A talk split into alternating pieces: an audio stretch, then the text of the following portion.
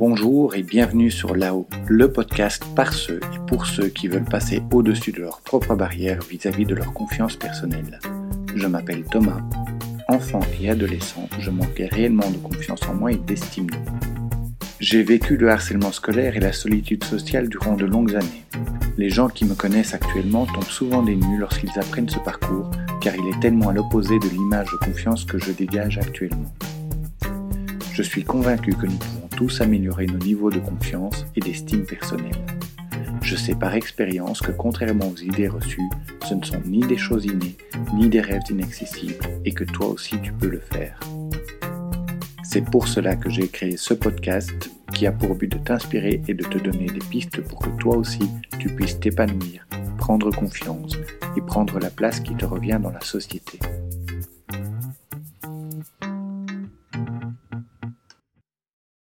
Si tu es comme moi, tu aimes les films qui réveillent l'humanité en chacun de nous, des films qui nous font positiver, nous incitent à dépasser nos peurs et prendre confiance, des films qui nous font réfléchir sur les relations humaines. Mais lorsque je cherche un film de ce genre, je ne sais pas toujours quoi regarder. Et les sites comme Allociné n'ont pas de classement pour nous y aider. Je t'ai donc concocté une liste de 22 films qui pourraient t'intéresser dans le domaine du développement personnel, de la motivation ou encore de la spiritualité. Mais avant cela, si tu écoutes ce podcast, c'est que le sujet de confiance en soi et d'estime de soi t'intéresse. Alors n'hésite pas à t'abonner ou à t'inscrire à la mailing list pour être prévenu de la sortie de chaque épisode. Le premier film est The Words de 2015. Rory Jensen, jeune auteur new-yorkais rejeté par les maisons d'édition, peine à lancer sa carrière. En voyage de noces à Paris, son épouse Dora lui offre un porte-document chiné chez un brocanteur. Rory découvre un manuscrit magistralement écrit. Il se l'approprie et réussit à le faire publier sous son nom. Contre toute attente, le roman remporte un immense succès et propulse le jeune écrivain au sommet mais sa nouvelle vie bascule lorsque son chemin croise celui du véritable auteur. The Words démontre à quel point le succès peut être difficile à atteindre. Ce film va certainement t'inspirer à faire du mieux que tu peux avec tes ressources. Deuxième film, Coach Carter de 2005. L'histoire vraie de Ken Carter, l'entraîneur de basket d'une équipe de lycée qui devint célèbre en 1999 après avoir renvoyé ses joueurs à leurs chères études déclarant forfait deux matchs de suite alors que l'équipe était invaincue, parce que ces derniers n'avaient pas obtenu de résultats scolaires suffisants. Une histoire qui inculque des valeurs importantes comme l'éducation et le travail. Avec ses méthodes particulières, le coach Carter incite ses élèves à sortir de la délinquance.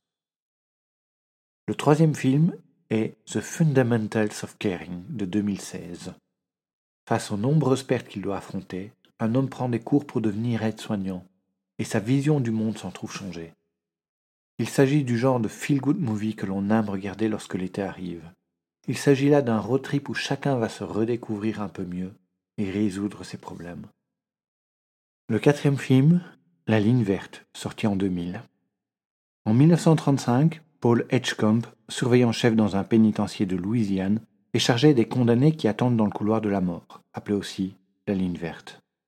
Un jour, un nouveau prisonnier arrive, John Coffey, un colosse dont la gentillesse contraste avec les faits qui lui sont reprochés, à savoir le viol et le meurtre de deux fillettes. Cet homme étrange se révèle doté de pouvoirs extraordinaires. Le film trace le parcours de ces deux hommes aux trajectoires si différentes, mais qui au final ne recherchent qu'une chose, la rédemption. Il nous rappelle aussi qu'il n'est pas bon de faire aux autres ce que nous n'aimerions pas que l'on nous fasse. Cinquième film, Demain tout commence, de 2016. Samuel vit sa vie sans attache ni responsabilité, au bord de la mer, sous le soleil du sud de la France, près des gens qu'il aime et avec qui il travaille sans trop se fatiguer. Jusqu'à ce qu'une de ses anciennes conquêtes lui laisse sur les bras un bébé de quelques mois, Gloria, sa fille. Incapable de s'occuper d'un bébé et bien décidé à rendre l'enfant à sa mère, Samuel se précipite à Londres pour tenter de la retrouver, sans succès. Huit ans plus tard, alors que Samuel et Gloria ont fait leur vie à Londres et sont devenus inséparables, la mère de Gloria revient dans leur vie pour récupérer sa fille. Une bonne comédie dramatique, à la fois drôle et émouvante, avec une fin très touchante qui risque de te faire verser quelques larmes, et qui nous rappelle que nous devons profiter de chaque minute de notre vie, car elles sont précieuses. Sixième film, à la rencontre de Forrester, de 2001. À 16 ans, Jamal Wallace, un prodige du basketball, entre par effraction dans un appartement que les rumeurs disent habité par un ermite. Ayant entendu du bruit, il prend ses jambes à son cou et en oublie son sac à dos avec ses livres dedans. L'ermite le lui rend. Mais Jamal constate que les textes qu'il a écrits ont été corrigés et commentés.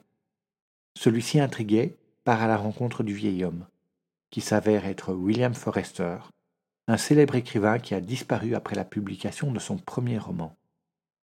Ce film trace le parcours d'un génie en mal de repère qui rencontre un mentor avec un lourd passé. Ils vont tous les deux s'entraider. L'un va améliorer son don et apprendre à s'affirmer, tandis que l'autre va retrouver le goût à la vie. Septième film, Moi, belle et jolie, de 2018. Une jeune femme ne se sentant pas à l'aise en sa peau va assumer ses rondeurs. Suite à une chute, elle se croit incroyablement belle. Un film à voir pour tous ceux qui ont du mal avec l'acceptation de soi. Huitième film, La vie est belle, de 1998. En 1938, en Italie, Guido, serveur juif fantasque et plein d'imagination, s'éprend de la belle Dora, institutrice. Celle-ci lui donne bientôt un fils, mais la guerre éclate. Guido et sa famille sont déportés vers un camp de concentration. Pour préserver son fils et lui donner une chance de survivre, Guido lui présente le camp où ils sont enfermés comme un incroyable terrain de jeu dont il réinvente toutes les règles. La beauté de ce film réside sur la volonté d'un père de préserver le bonheur et l'innocence de son fils jusqu'au dernier regard, jusqu'au dernier sourire. Neuvième film, Le combat ordinaire de 2015. Le combat ordinaire, c'est le combat de Marco, jeune trentenaire, un brin bourru, mais animé de bonnes intentions et qui, à partir de petites choses, de belles rencontres, d'un sang précieux, souvent tendre, parfois troublant, va se reconstruire et vaincre ses vieux démons. L'histoire d'une vie ordinaire, c'est un film de rencontres, de regards, de souffrance et de partage. Tout repose sur la difficulté de communiquer, de s'assumer, de se projeter. Ce film nous incite à dépasser nos peurs. Dixième film, L'éveil de 1991. L'histoire d'un jeune chercheur qui se voit confier à un groupe de malades chroniques atteints de troubles psychiques profonds, dernier escapé d'une épidémie d'encéphalite. Il va peu à peu les ramener à la vie grâce à un nouveau remède et s'occupe plus particulièrement de l'un d'entre eux, Léonard Lowe. Un médecin introverti qui aide des patients proches d'un état végétatif à sortir de leur bulle. Et même si l'histoire ne se finit pas réellement bien, le scénario arrive quand même à en tirer une morale exaltante, livrée par le duo Robin Williams et Robert De Niro. Onzième film, The Great Debaters, de 2007. L'histoire vraie du professeur Melvin Tolson, qui forma une équipe de débat dans un petit lycée réservé aux Afro-Américains dans les années 30. Ce groupe se mesure à des établissements de prestige dans des débats sur des sujets de société, politique ou encore économique.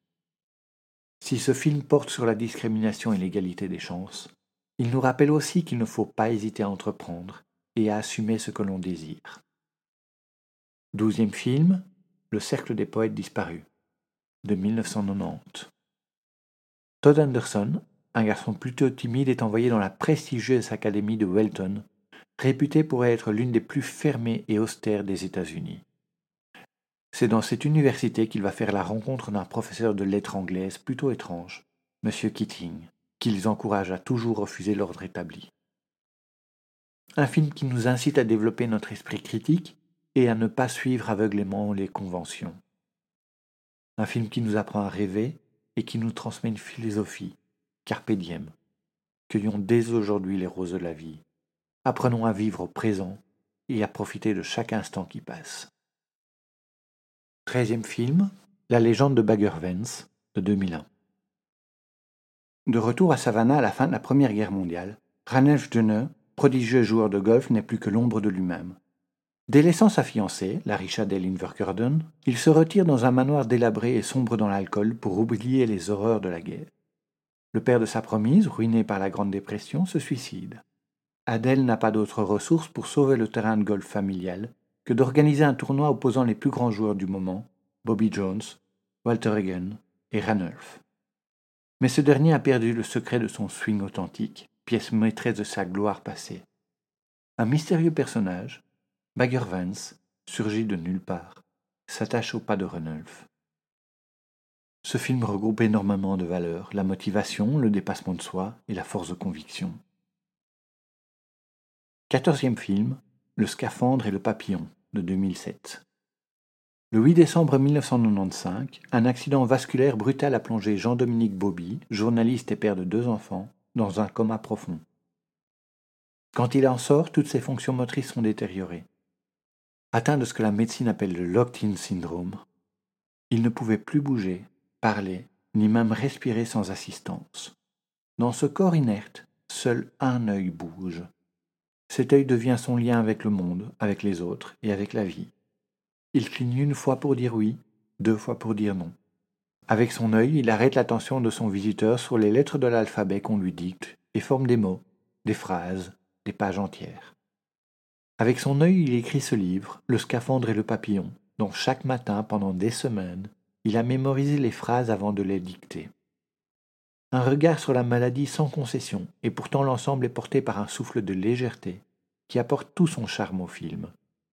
Contrairement à ce qu'on pourrait s'attendre, le film ne force pas sur le pathos, et il véhicule un réel optimisme malgré le sujet dramatique du film.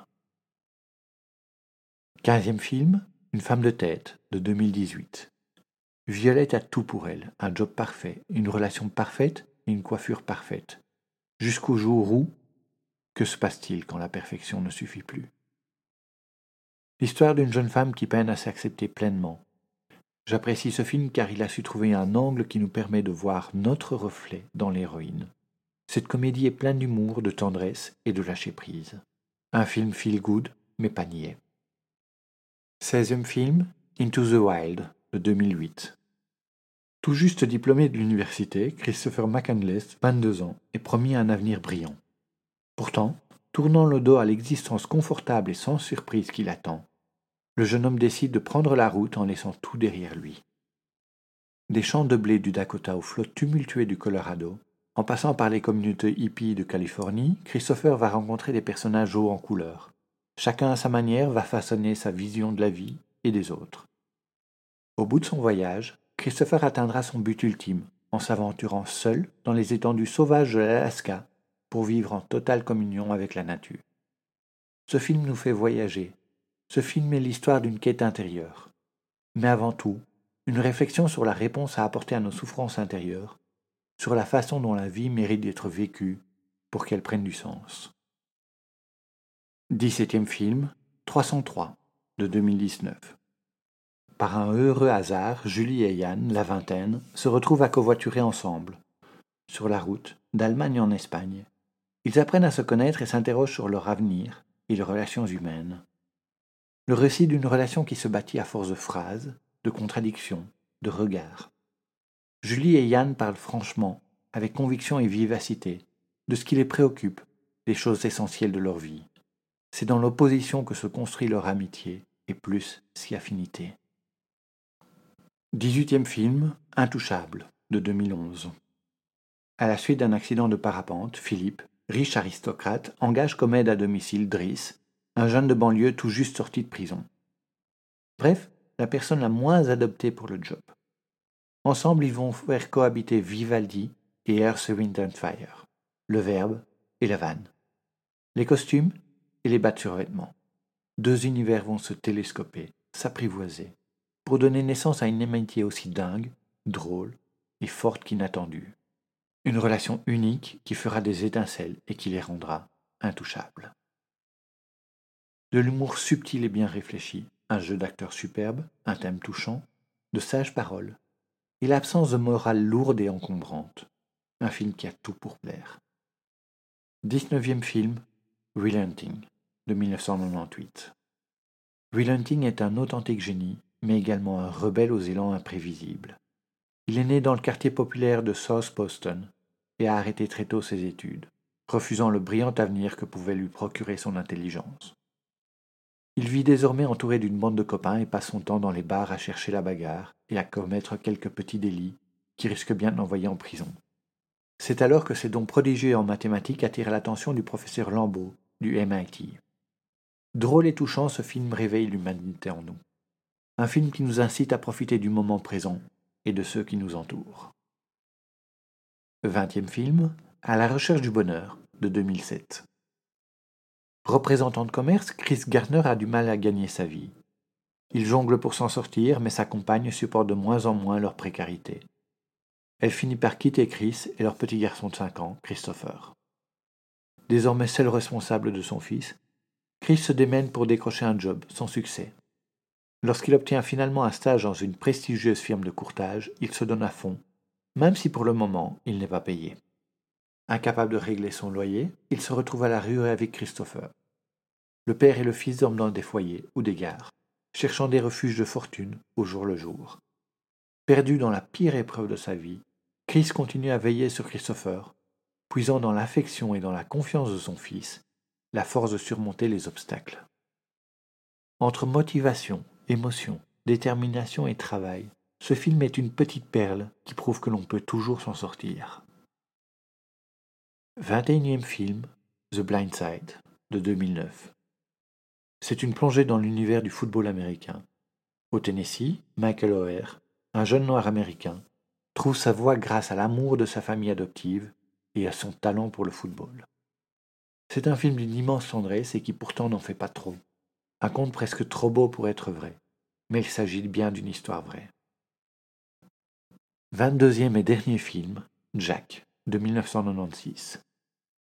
L'histoire de Jack, 10 ans, dont le corps vieillit quatre fois plus vite que la normale. Cette étrange maladie lui donne l'apparence physique d'un adulte. Écartelé entre l'âge qu'il a et l'âge qu'on lui donne, Jack tente de vivre normalement. Surmontant sa différence, il saura séduire les enfants de son âge et se faire des amis. Il sait que son existence sera courte, c'est pour ça qu'elle ne sera jamais triste. Ici, pas de méchant, pas de pistolet, pas de héros, juste un enfant pas comme les autres qui essaye de se faire accepter à l'école. L'humour est bien présent tout au long du film, et l'émotion devient très forte au fur et à mesure. Bien sûr, cette liste n'est pas complète. Je suis certain que j'ai oublié certains films que j'ai pourtant adorés. Je n'ai pas fait de classement et la liste ne reflète que mon avis personnel. Cette liste est amenée à évoluer. J'ajouterai d'autres films avec le temps. D'ailleurs, si tu m'écoutes, on est à 22 films actuellement en juin 2021. Si tu m'écoutes un peu plus tard, n'hésite pas à aller sur le blog pour voir si je n'ai pas ajouté d'autres films. Et à ce sujet, si tu as des films à me conseiller, n'hésite pas à me les communiquer en commentaire. Ce podcast est le dernier de cette saison. J'ai pris beaucoup de plaisir à partager ces 44 sujets avec toi. Je vais prendre maintenant quelques semaines pour profiter de l'été et préparer de nouvelles choses pour la saison prochaine. Je te donne rendez-vous d'ici la fin de l'été pour de nouveaux sujets relatifs à la confiance en soi et à l'estime de soi.